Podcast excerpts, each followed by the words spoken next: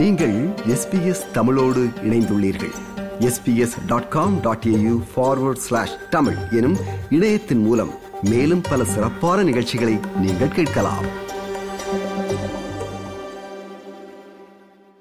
வணக்கம் அமிர்தன் திரு அரங்கன். வணக்கம். முதலிலே பல்கலைக்கழக புகுமுக தேர்விலே தமிழை ஒரு பாடமாக எடுத்து நான்காம் இடத்தில் வந்திருக்கிறீர்கள். அதற்காக எஸ்பிஎஸ் தமிழ் ஒலிபரப்பின் சார்பில் எமது நெஞ்சார்ந்த வாழ்த்துகள். மிக்க நன்றி. நான்காம் இடத்தில் வந்தது பற்றி நீங்கள் எப்படி உணர்கிறீர்கள்? அதை எம்முடன் பகிர்ந்து கொள்ளுங்கள்.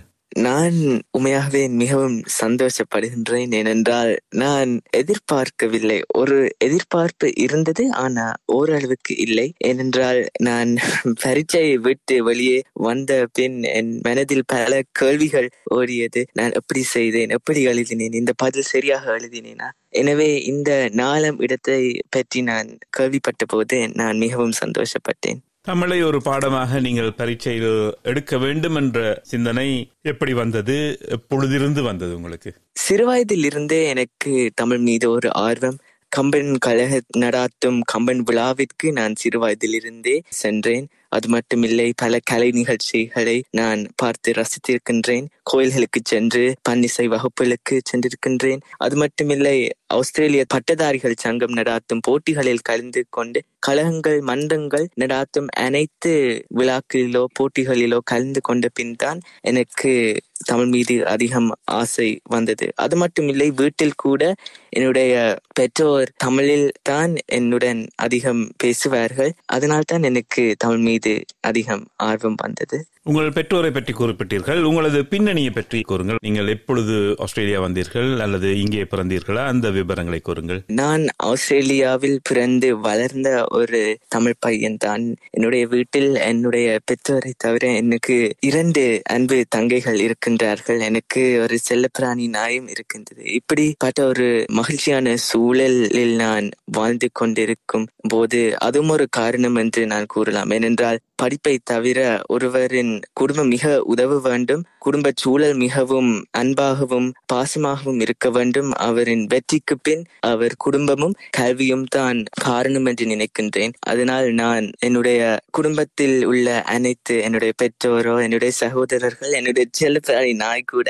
அனைவருக்கும் நான் நன்றி சொல்ல நினைக்கின்றேன். ஏனென்றால் நான் மிகவும் அலுப்பாகவும் மன அழுத்தத்துடன் இருந்த பொழுது அவர்கள்தான் என்னை ஊக்கப்படுத்தினார்கள். உங்களுடைய சகோதரிகளுடனும் நீங்கள் தமிழில் தான் பேசுவீர்களா? சகோதரர்களுடன் ஏனென்றால் ஒரு சகோதரி ஒன்பது வயசு இன்னொரு சகோதரி மூன்று வயசு. அதனால் தான் நான் ஆங்கிலத்திலும் தமிழிலும் இரண்டு மொழிகளிலும் அவர்களுடன் பேசுவேன். ஆனால் அவர்கள் தமிழ் படிக்க நான் மிகவும் ஊக்கப்படுத்துவேன். நான் அவர்களுக்கு ஒரு முன்னுதாரணமாக இருக்க நான் எப்போதும் யோசிப்பேன். அதனால்தான் இந்த நாலாம் இடத்தை பெற்ற பின் எனக்கு இன்னொரு சந்தோஷம் ஏனென்றால் என்னுடைய தங்கைகள் என்னை பார்த்து அவர்களும் தமிழை படிக்க வேண்டும் என்று அவர்களுக்கும் ஒரு ஆசை வரும் என்று நினைக்கின்றேன். கேட்பதற்கு மகிழ்ச்சியாக இருக்கிறது. உங்களது பாடசாலை தமிழ் பாடசாலையை பற்றி கூறுங்கள். நான் வென்றுத்தில் தமிழ் கல்வி நிலையத்தில் பன்னிரண்டு வருடங்களாக படித்து இந்த வருஷம்தான் நான் பட்டம் பெற்றேன். நான் இன்னொரு நன்றி கூற வேண்டுமென்றால் என்னுடைய ஆசிரியர்களுக்கு குறிப்பாக என்னுடைய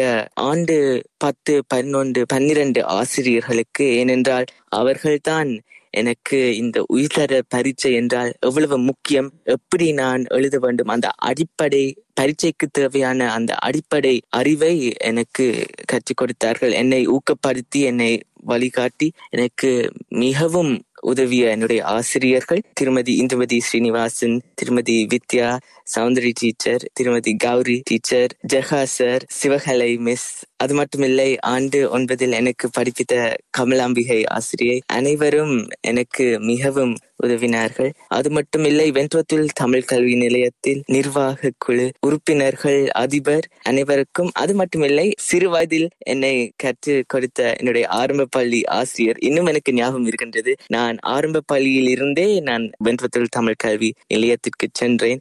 சிவகாமி மிஸ் தான் என்னுடைய ஆரம்ப பள்ளி ஆசிரியர். ஆசிரியரின் முழு பேர் எனக்கு தெரியவில்லை.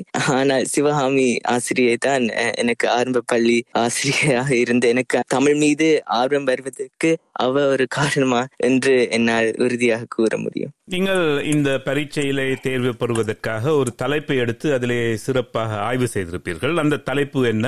அதை ஏன் தேர்ந்தெடுத்தீர்கள்? அதில் என்ன ஆய்வு செய்தீர்கள்? அதை பற்றி கூறுங்கள். நான் என்னுடைய ஆய்விற்கு வீணையை பற்றி தான் நான் ஆராய்ந்து தமிழர் நரம்பு கருவிகளில் வீணை என்ற தலைப்பை நான் தேர்ந்தெடுத்தேன். நான் ஏன் இந்த தலைப்பை தேர்ந்தெடுத்தேன் என்றால் நான் வீணை பழகின்றேன். திருமதி வரலட்சுமி ஸ்ரீதரன் அவர்களிடம்தான் நான் வீணையை பழகி கொண்டு வருகின்றேன். இரண்டு வருடங்களாக நான் வீணை பழகி கொண்டு வருகின்றேன்.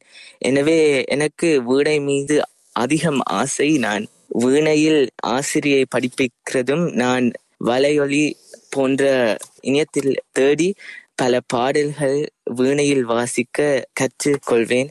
எனவே எனக்கு வீணை மீது அதிகம் ஆசை இருந்ததால் நான் வீணையை பற்றி அறிந்து கொள்வதற்கு நான் இந்த தலைப்பை தேர்ந்தெடுத்தேன். அது மட்டுமில்லை இக்காலத்தில் அதிக இளைஞர்கள் மேற்கத்திய இசைக்கருவிகளை தான் அதிகம் விரும்பி வாசிப்பார்கள். அவர்களுக்கு தமிழ் இசைக்கருவி என்றால் அதிகம் தெரியவில்லை.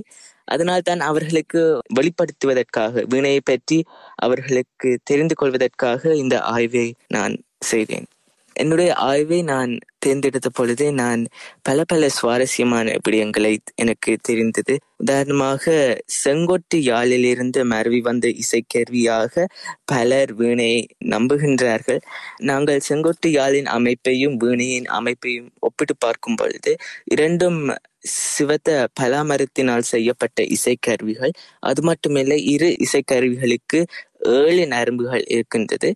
அது மட்டுமில்லை வீணை ஒரு தெய்வீக இசைக்கருவி என்று நான் தெரிந்து கொண்டேன். இந்து சமயத்தில் சரஸ்வதி தேவி சிவபெருமான் போன்ற கடவுள்கள் வீணை வாசித்ததாகவும் அது மட்டுமில்லை வேதங்களில் கூட குறிப்பாக சாம வேதத்தில் வீணை பற்றிய செய்திகள் இருக்கின்றது. உதாரணமாக சாமவேதத்தில் ஒரு பக்தர் இறைவனை வேண்டுவதற்காக தன் உடல் அமைப்பை வைத்துக் கொண்டு வீணையை மரத்தினால் செய்தார் என்று அந்த வேதத்தில் எழுதப்பட்டிருக்கின்றது. இதை நாங்கள் வைத்து கொள்ளும் போது வீணையின் அமைப்பை மனித உடலுக்கு ஒப்பிட்டு பார்க்கும் பொழுது பல பல தொடர்புகள் இருக்கின்றது. உதாரணமாக வீணையில் ஓடும் நரம்புகள் எம்முள் ஓடுகின்ற நரம்புகள் போல என்று ஆராய்ச்சியாளர்கள் கூறுகின்றார்கள். எனவே இப்படிப்பட்ட தெய்வீக சுவாரஸ்யமான தமிழ் இசைக்கருவி பற்றி தான் என்னுடைய ஆய்வை செய்து அது என் போன்ற இளைஞர்கள் அதை பற்றி தெரிந்து கொள்ள வேண்டும் என்று நான் நினைக்கின்றேன். நீங்கள் இப்பொழுது எத்தனையாம் வகுப்பில் படித்துக் கொண்டிருக்கிறீர்கள்? தற்பொழுது நான்